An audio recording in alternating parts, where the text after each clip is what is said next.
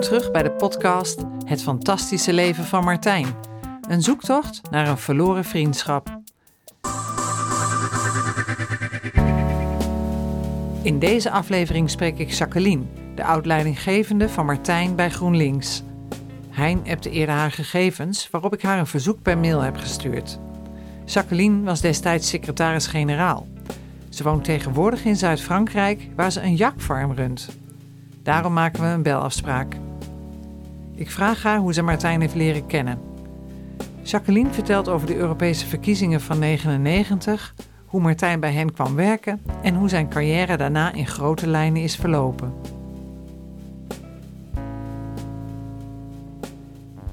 In 1999 hebben we een enorme verkiezingsoverwinning gehaald. En toen hadden we vier leden, waaronder Alexander de Roo. En toen zijn we heel voorzichtig eh, begonnen. Maar op een gegeven moment konden we het ons veroorloven om eh, voor elke Europarlementariër een assistent in dienst te nemen. En toen wilde Alexander heel erg graag met uh, Martijn werken. En die is toen uitgenodigd voor een gesprek naar, naar Brussel. En die is toen bij ons in dienst gekomen. Dus bij GroenLinks Europa. Um, en die heeft toen feitelijk gewerkt in een team van, van vier assistenten die hetzelfde werk deden voor, uh, voor Alexander de Roo. Toen hebben we in 2000 en, wat was het, 1990, 2004 hebben we de verkiezingen weer verloren. En toen um, hebben we ook afscheid genomen van Martijn, omdat um, het zo was dat Alexander niet meer herkozen was in het Europese parlement. Maar onze internetredacteur ging daarna Die wilde graag in Nederland gaan wonen. Want werken in Brussel heeft heel veel consequenties voor je persoonlijke leven. En toen um, was het eigenlijk vrij logisch om Martijn te vragen of hij die, destijds die internetredacteur zou kunnen opvolgen. Omdat hij toen al veel deed met internet. Dus toen is hij de internetredacteur van GroenLinks Europa geworden. En daar heeft hij op een gegeven moment zelf voor, gekozen om een einde aan te maken, omdat hij naar Amerika zou gaan. Ja. En toen hebben wij dus die koffer uh, gekocht en volgeplakt. En hebben we in een restaurant ja, afscheid genomen. ja, we vierden altijd veel samen, altijd omdat je je bent weg van, van huis, hè? dus, dus in, als je in Brussel werkt en dus je bent weg van huis en haard en je familie en je vrienden en alles. En uh, dus werden verjaardagen en andere feesten en dingen gewoon altijd uitbundig uh, gevierd. Om, om dat ook een beetje te compenseren, dat gevoel van geen uh, familie hebben. Ja. Ik heb inmiddels ook de foto's van het afscheid van Martijn. Hein heeft ze na ons gesprek gestuurd. Ik bestudeer ze nauwkeurig het is inderdaad een grote zwarte hardcase koffer waar allemaal foto's en stickers op geplakt zijn. Het lijken foto's te zijn uit de tijd in Brussel, van collega's, werksituaties en uitgeprinte mailtjes, maar die zijn te klein om te kunnen lezen. Op een van de foto's bekijkt Martijn op zijn hurken verwonderd de koffer en wijst een sticker aan van een mailtje. De collega's staan in een halve kring om hem heen. Martijn heeft een zwarte basketbalpet op zijn asblonde halflange haar komt eronder uit. Hij heeft een rond ziekenfondsbrilletje op en een baard van een dag of twee. Een witte blouse aan die keurig gestreken is en een beige workerbroek met overal van die zakken. Ik schrik best van deze foto's, want Martijn is in één keer 20 jaar ouder. En hij is op deze foto's pafferig en heeft een rond, maar vooral ook volwassen gezicht. Na de foto's van Tineke zat ik echt op een roze wolk. Door het zien van deze foto's ben ik ineens weer veel meer terug in de realiteit, in het heden. Ik vind het prettig dat Jacqueline over het Brusselse leven vertelt. Het geeft me een beter beeld van het dagelijks leven daar. Op mijn beurt vertel ik Jacqueline wat ik weet van Martijn, uit mijn eigen ervaring en wat andere mensen mij verteld hebben. En zo kom ik op wat ik denk te weten over Adrie en Martijn.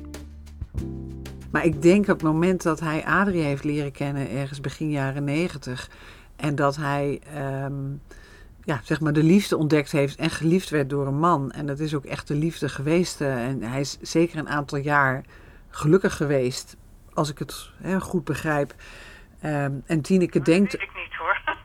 Nou ja, geluk, zo gelukkig. Adrie was natuurlijk niet echt een... Uh... Maar, want jij, weet, jij kent Adrie ook, of hebt Adrie ook gekend? Ja, ik ken, natuurlijk ken ik Adrie, want Adrie was de vriend van Hein. Tuurlijk, oh ja. Ja, dus uh, Adrie kende ik wel. Die, die, die, heb ik mijn, mijn hele GroenLinks leven gekend, zeg maar. Ja. Want ik werkte heel nauw samen met, met Hein. Oké. Dan dan ook een goede vraag om jou te stellen. Heb jij de indruk dat Martijn en Adrie in het begin gelukkig waren? Dat Martijn gelukkig was? Nou, ik heb hem toen niet gekend, dus ik kan daar heel moeilijk over oordelen. Maar ik weet wel, dat moet niet makkelijk geweest zijn uh, voor, uh, voor Martijn. Dus ik denk wel dat hij heel erg gelukkig is geweest, omdat hij uh, in, de, in de scene opgenomen werd en, en daarin een deel van zijn van zijn eh, leven kon beleven. En, en dat hem dat ja, wel, wel heel erg veel plezier heeft gegeven. Maar ik denk dat Adrie beslist niet, uh, dat dat beslist geen roze geur en maneschijn geweest is. En had jij de indruk dat hij nog een relatie had met Adrie dan op het moment dat hij bij jullie in Brussel kwam? Nee, dat denk ik niet hoor. Maar iets wat, kijk, laat ik het zo zeggen, bij de begrafenis van uh, Adrie uh, was, er, was dat toch wel een beetje een, uh, een, het was een interessante bijeenkomst. Want daar was dus Hein en een aantal andere mannen ook. en, ehm, en Martijn. En Martijn speelde vol overtuiging de rol van weduwnaar. En had een enorme rol op die begrafenis.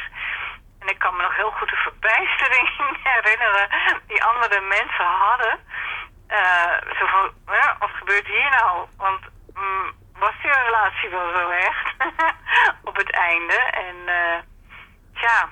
Die indruk krijg ik van Tineke en ook de brief die Martijn heeft voorgelezen, schijnbaar op die begrafenis. Mm -hmm. Dan krijg je echt het gevoel van twee soulmates. Ja, ik denk dat dat meer, ik denk dat dat echt, dat dat, dat, de beleving van Martijn is. Of was. Ja. hij was echt overtuigd weduwnaar hoor. Dus uh, helemaal um, van, van, van top tot teen. En uh, ja, dat was zijn drama. Dat is ook wel wat ik van Tineke terugkrijg. Dat hij op dat moment echt nog wel, dus ook in de familie en dus ook bij Tineke nog ja, een grote relatie had, zeg maar. Maar misschien dus niet met Adrie, maar wel met de vrouwen van de familie. Ja, ja, die indruk kreeg ik ook wel hoor. Ja, die indruk kreeg ik wel. Maar dat is, dat is nog iets anders dan uh, een relatie hebben met Adrie. Ja, ja dat begrijp ik. Dat dat gewoon al heel lang niet meer het geval uh, is geweest. Nee. Ja, misschien, natuurlijk zal er, zal, uh, Adrie was beslist niet, noem je dat, was hij zeker geen, geen haatdragend iemand. Integendeel. Uh, het was iemand die hield van het leven. Ik ben benieuwd of Martijn dus naast Adrie nog een andere liefde heeft gekend? Zou je daar iets, heb je daar iets van een inzicht in? Weet je daar iets van? Nee, daar weet ik niks van. Um, ik weet wel dat hij daarna op zoek uh, uh, was. In, in Europa heb je natuurlijk erg veel borrels en zo. En, uh, en, en andere mensen die, die ergens werken. En dan praat je wel, wel eens over mensen die je tegenkomt of wat dan ook. En, of dat is een, een leuke man. Of uh, oh, daar zou ik een avond mee weg willen. Of weet je wel, zoiets. Nou, en daar, eh, daar was hij uh, vrij uh, open in. Ja. Dus, uh, oh. ja. Dus het is allemaal heel onschuldig, maar volgens mij. Maar ja, hij was er wel degelijk naar op zoek. Zou je kunnen zeggen wat hobby's van Martijn waren? Ja, computers. Computers? Daar, daar was hij vrij, vrij handig mee, zowel de hardware als de software en internet. Dus dat was ook een gedeelde passie van zowel Hein als Adrie als Martijn. En daarnaast was hij was een, een nieuwsjunkie. een echte junk was het hoor. Als ja, ook een echte junk, maar, maar een, en, hij, hij was echt goed op de hoogte van, van, van het nieuws en wat er speelde in, in de wereld. En dat volgde hij ook op de voet. En daar wist hij ook veel van. Ja, dus hij was echt, dus hij, hij consumeerde nieuws. Oh ja, zeker. Echt een nieuwsjunkie. Ja. Dat moet, dat, dat eh, moet voor een deel ook. Als je zo'n soort baan eh, hebt, dan, eh, dan, dan, dan moet je ook gepassioneerd volgen wat er, wat er gebeurt en, en daar heel veel tijd aan besteden.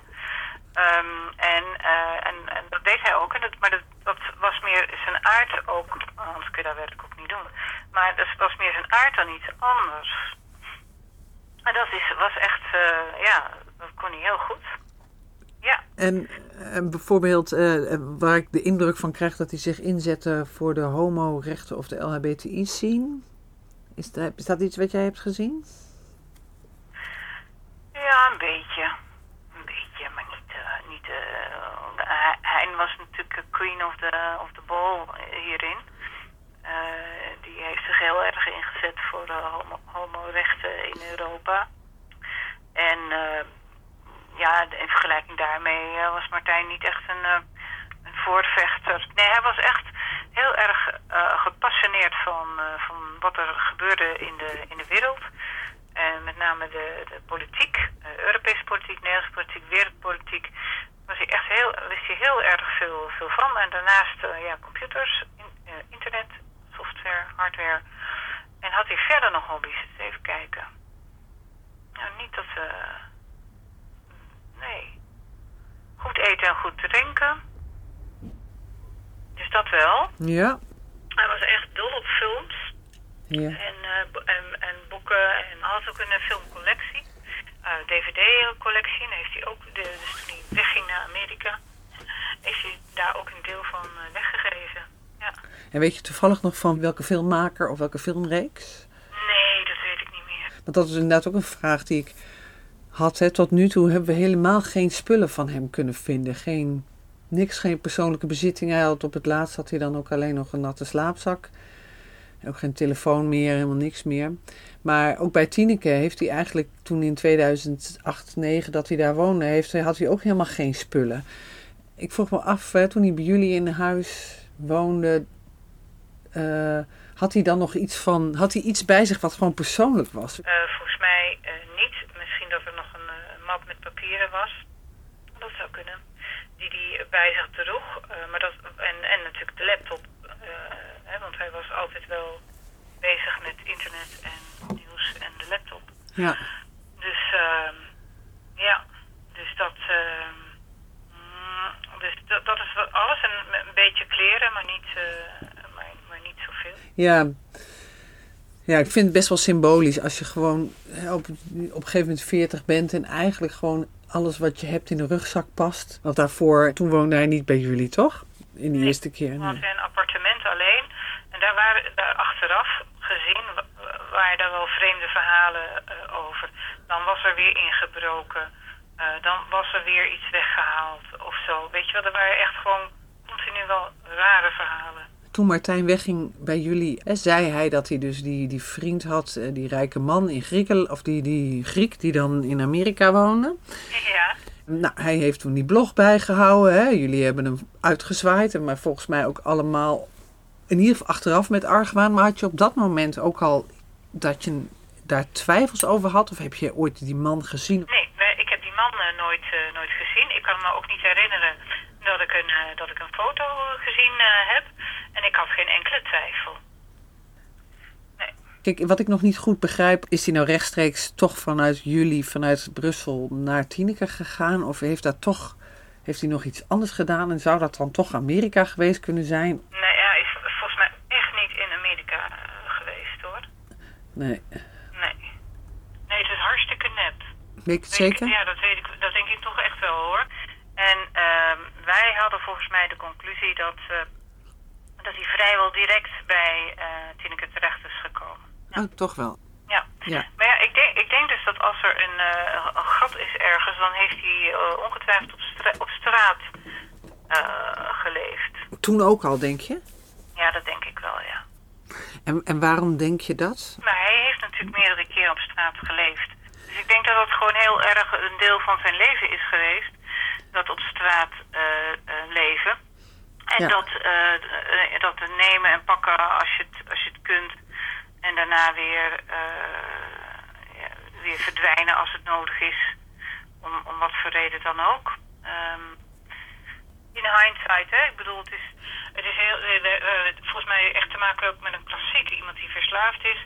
En die dus uh, van voor tot achter in staat is om een dubbel leven te leiden. om die verslaving wel te kunnen hebben, maar niet, en niet te hoeven beëindigen ook. En, en, en, volgens mij hebben, we daarmee te maken. Voorheen was er natuurlijk waren drugs. In alle, alle vormen en alle soorten ja, dus... Maar hij is denk ik ook wel aan de cocaïne en de heroïne geweest hoor. Ja, dus dat, het, ik denk dat het eigenlijk allemaal even goed mogelijk is. Want ik denk dat hij, uh, dat hij gewoon heel erg verslavingsgevoelig is geweest. Ja, toen ik bij, onze eerste keer kon werken, was er gewoon geen spoor van te merken. En uh, de, de tweede keer uh, was er ook geen spoor te merken van die verslaving. Behalve dat, ehm, ja, dat ze merkten dat hij onvoldoende functioneerde. Ja. Maar dat weten we dus niet aan een verslaving, want daar hadden we geen, van. Maar hij had een heel verhaal over een ziekte. De geheimzinnige ziekte. Ja. Had hij bij elkaar verzonnen. En daarvoor moest hij vaak naar het ziekenhuis of was hij vaak een dagje weg of weet ik veel wat. Dus uh, ja. Hij had een, uh, een of andere ingewikkelde darmziekte, geloof ik. Maar we wisten echt van niks en we waren, we waren echt stom om het, om het te zien. Ja. Achteraf ga je ja, en daar focus je, wil jij nu ook op, omdat je die periode ook niet kent. En, maar toen hadden we daar helemaal geen, geen weet van en geen kijk op.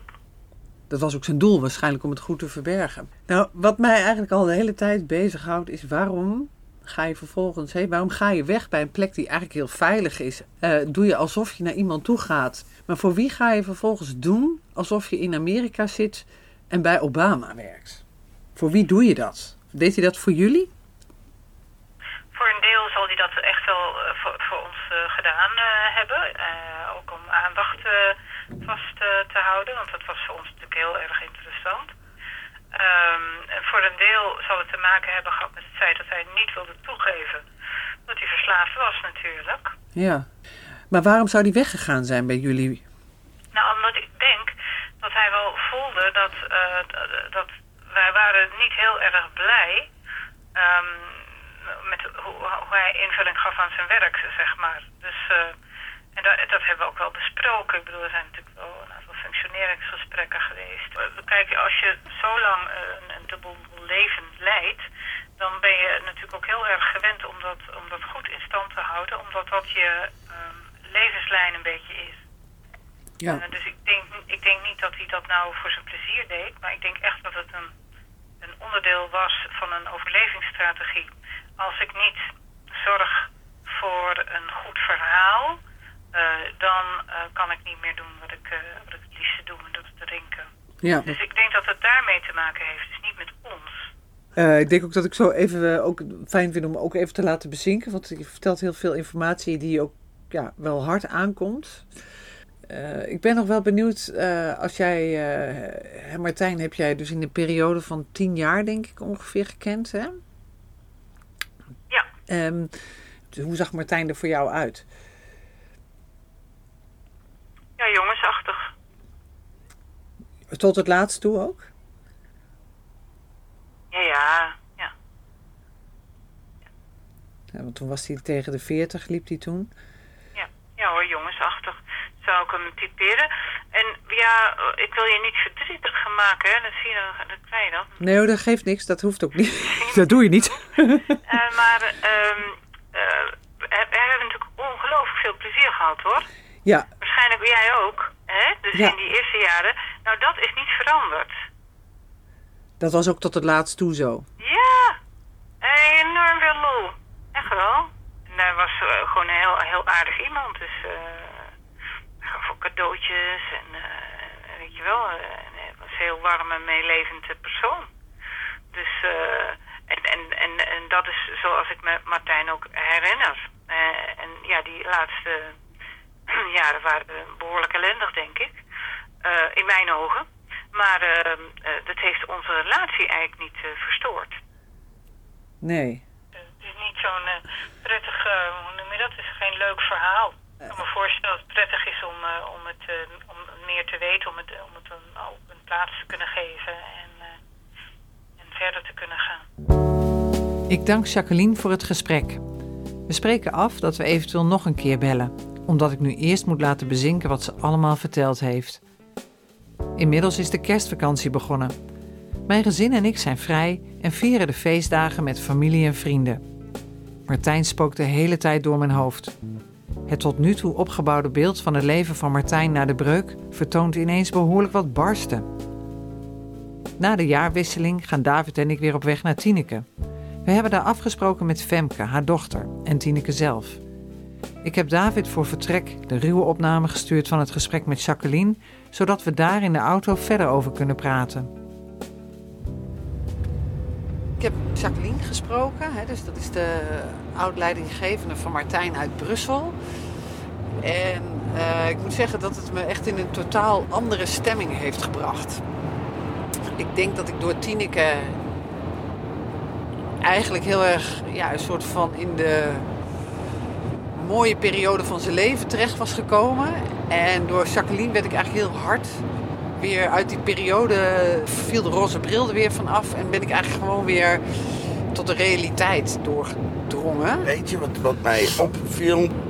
Ik had de hele tijd het gevoel dat Martijn en Adrie de grootste liefdes van elkaar waren. En dat dat eigenlijk tot de dood van Adrie zo is geweest. En dat het, het rouwen om die liefde bij Martijn is begonnen na de dood van Adrie. En dat ook een hele logische verklaring is geweest dat het met Martijn slecht ging. En bij Hein kwam er voor het eerst twijfel over die relatie. En bij Jacqueline was dat ook zo, toch? Ja, bij Jacqueline was dat heel duidelijk. Zij had zelfs twijfels over of die relatie ooit wel goed was geweest. En wat zij zei, en dat heeft me misschien ook wel het meeste eh, indruk op mij gemaakt. Uh, zij zei uh, dat Martijn op de begrafenis van Adrie wel heel goed de rol van weduwnaar speelde. En, en dat speelde ook echt. Ja, en dat heb ik opgevat. Ja, dus wat er was geweest, dat dat er al lang niet meer was. En dat dit eigenlijk nog een stukje droom was. Of, wat hij graag zou willen dat de relatie was. Of dat hij terug wilde naar de tijd dat het nog wel goed was. Zoiets. En het gekke is, van Hein geloofde ik het niet. En toen Jacqueline het zei, toen dacht ik, oh, maar dan zijn wij door onze eigen gedachten bijna ook misleid. Je wil zo graag dat hij de LHBTI-activist was en dat hij zo'n lang mm, liefdesleven heeft gehad. En ineens zijn er dan bronnen die dat dan weer ontkrachten. En dat vond ik, dat ik dacht, oké, scherp blijven. Het verhaal is helemaal nog niet rond. Ja, nee, dat, dat is wat ik net ook probeerde te zeggen. Wat, wat ik wilde zo graag mee in de gedachte dat het allemaal zo mooi was geweest. En ik denk dat de waarheid ergens anders ligt. Dus we zitten gewoon nu. Ja, we zitten zeg maar nu, uh, denk ik, op de volgende laag. Het continu willen verdwijnen. Wat zei Jacqueline daarover? Ja, zij had het gevoel dat hij al vaker op straat had geleefd. Ja, ik, oh ja het is natuurlijk nu donker, het is koud, het is nat. Eh, dus ik heb de hele kerstvakantie telkens dat ik dacht van ja, Stel je voor dat ik dus nu in plaats van binnen warm de kerstboomlichtjes aan en uh, de open haard aan, dat ik dus juist nu zeg nee, ik ga naar buiten en ik zoek een plekje om op straat te leven en ik uh, in mijn slaapzak. En, uh, dat heeft hij dus gedaan. Want dat heeft hij gedaan. Dus ik vind dat een hele, ja, bijna misselijkmakende gedachte. Als ik aan de dood van Martijn denk, denk ik aan het sprookje van het meisje met de zwavelstokjes. Dat komt door zijn akelige manier van sterven en de foto's die ik toevallig heb van diezelfde dag en nacht. Zijn sterfdag is namelijk ook de verjaardag van mijn neef. Op 19 januari 2013 logeerde ik samen met mijn kinderen bij mijn zus. De foto's tonen gezellige familiefoto's. Eerst op het ijs, de kids die nog kleintjes waren, klooiend met een sleetje. En daarna rollend in de sneeuw, dik ingepakt met sjaals en mutsen. Je ziet aan de lucht hoe koud het is.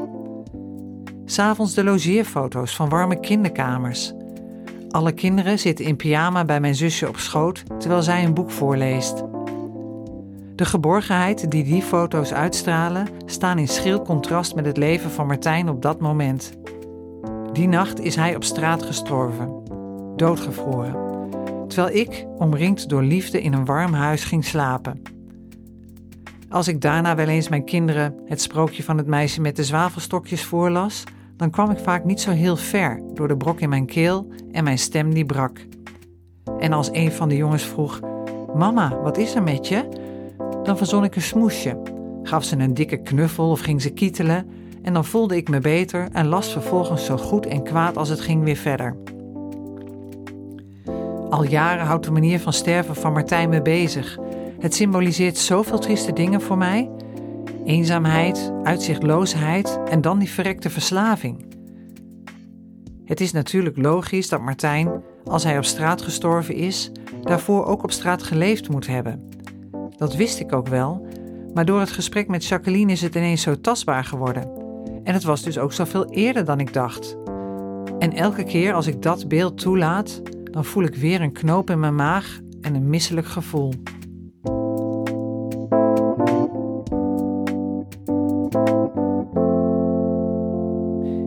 Hiermee eindigt deze aflevering van het fantastische leven van Martijn. In de volgende aflevering zijn David en ik weer in de vertrouwde warme keuken van Tineke, waar haar dochter Femke ons meer vertelt over hoe Martijn voor haar een grote steun is geweest. Hoe omschrijf je Martijn als je aan Martijn wil denken en hem het liefst zou willen omschrijven? Uh, enorm geïnteresseerd, warm, uh, liefdevol, genietend. En um, qua beeld, hoe zag hij eruit voor jou? Ja, ik vond hem heel knap. Ik vond hem zelfs aantrekkelijk. Nou, echt? maar meer, maar meer uh, in wat hij uitstraalde en in wat hij uh, aan warmte kon geven in zijn gesprek. Dat, de, ja, daar, dat vind ik altijd een